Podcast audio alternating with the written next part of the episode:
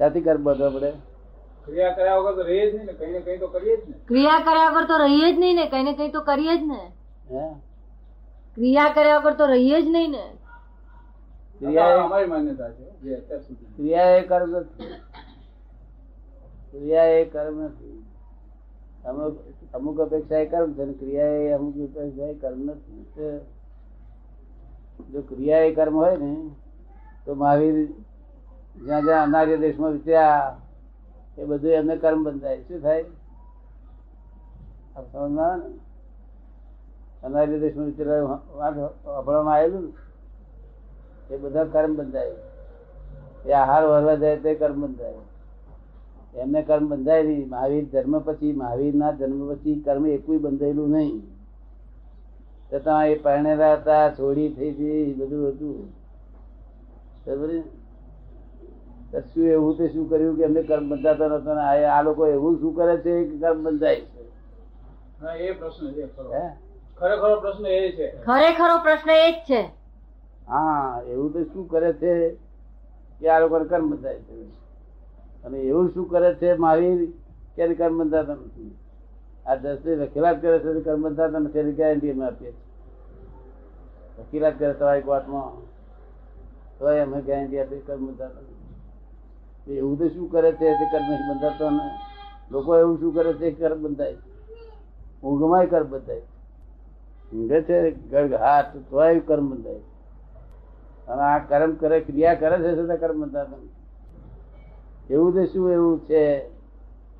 તો કયો પ્રયોગ છે?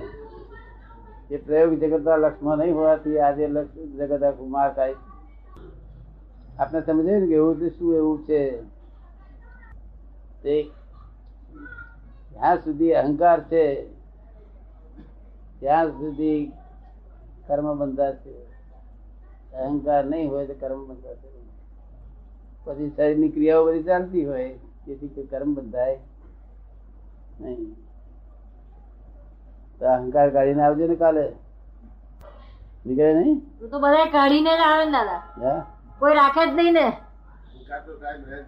નીકળી ગયો તો તો આવીએ શું કામ?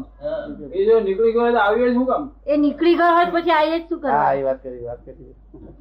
નીકળતો આપણા જ નીકળતો અહીંયા આવવાની જરૂર વાત તો ખરી ને. એનું મૂળભૂત કહો તો એવું છે કે તમે જે છો એ જાણતા નહીં હોવાથી નથી ત્યાં આગળ તમે આરોપણ કરો છો કે હું જ આ છું. શું નામ આપનું? મહેન્દ્ર મહેન્દ્રભાઈ. મહેન્દ્રભાઈ. હું મહેન્દ્રભાઈ છું એવું આરોપણ કરો છો એ એ એનો અહંકાર. જ્યાં હું નથી ત્યાં આગળ આરોપણ કરવામાં આવે તેનો અહંકાર હું છે. ત્યાં હું કરવામાં આવતો અહંકાર નથી? જ્યાં આગળ હું છે જ. એનું અસ્તિત્વ તો છે જ. અસ્તિત્વનો તો આખા જીવ માત્ર ને ભાન છે કે હું છું. પણ વસ્તુત્વનું ભાન નથી એને. શાનું ભાન નથી? કે હું શું છું? એ ભાન નથી એટલે અહંકાર ઊભો થયો શું થયું? એટલે હું મહેન્દ્ર છું, હું આમ છું, તેમ છું, આ બાયરો ધણી છું બધું છે, તે અહંકાર છે. શું છે? અને એ અહંકાર જાય. અરે હું જે છું, એ રિયલાઇઝ થાય. એ થઈ? કર્મ પછી બંધાય નહીં. પછી જજ હોય, તોય ના બંધાય. દાનેશ્વરી હોય, તોય ના બંધાય. સાધુ હોય, તોય ના બંધાય. અને કસાઈ હોય તોય ના બંધાય શું કહ્યું? મેં કહ્યું કેમ દસ દસ તો- હે? કસાઈ તેની ગયો પણ હવે કસીનો ભાવ ક્યાં એનો રહ્યો? એ તો કસાઈને- હવે એની ક્રિયાઓ જ નહીં ને ઈ તો. કસાઈ ને પૂછે ને? તે કે સાહેબ મારો વેપાર છે કે મારા બાપ દાદા ચાલુ.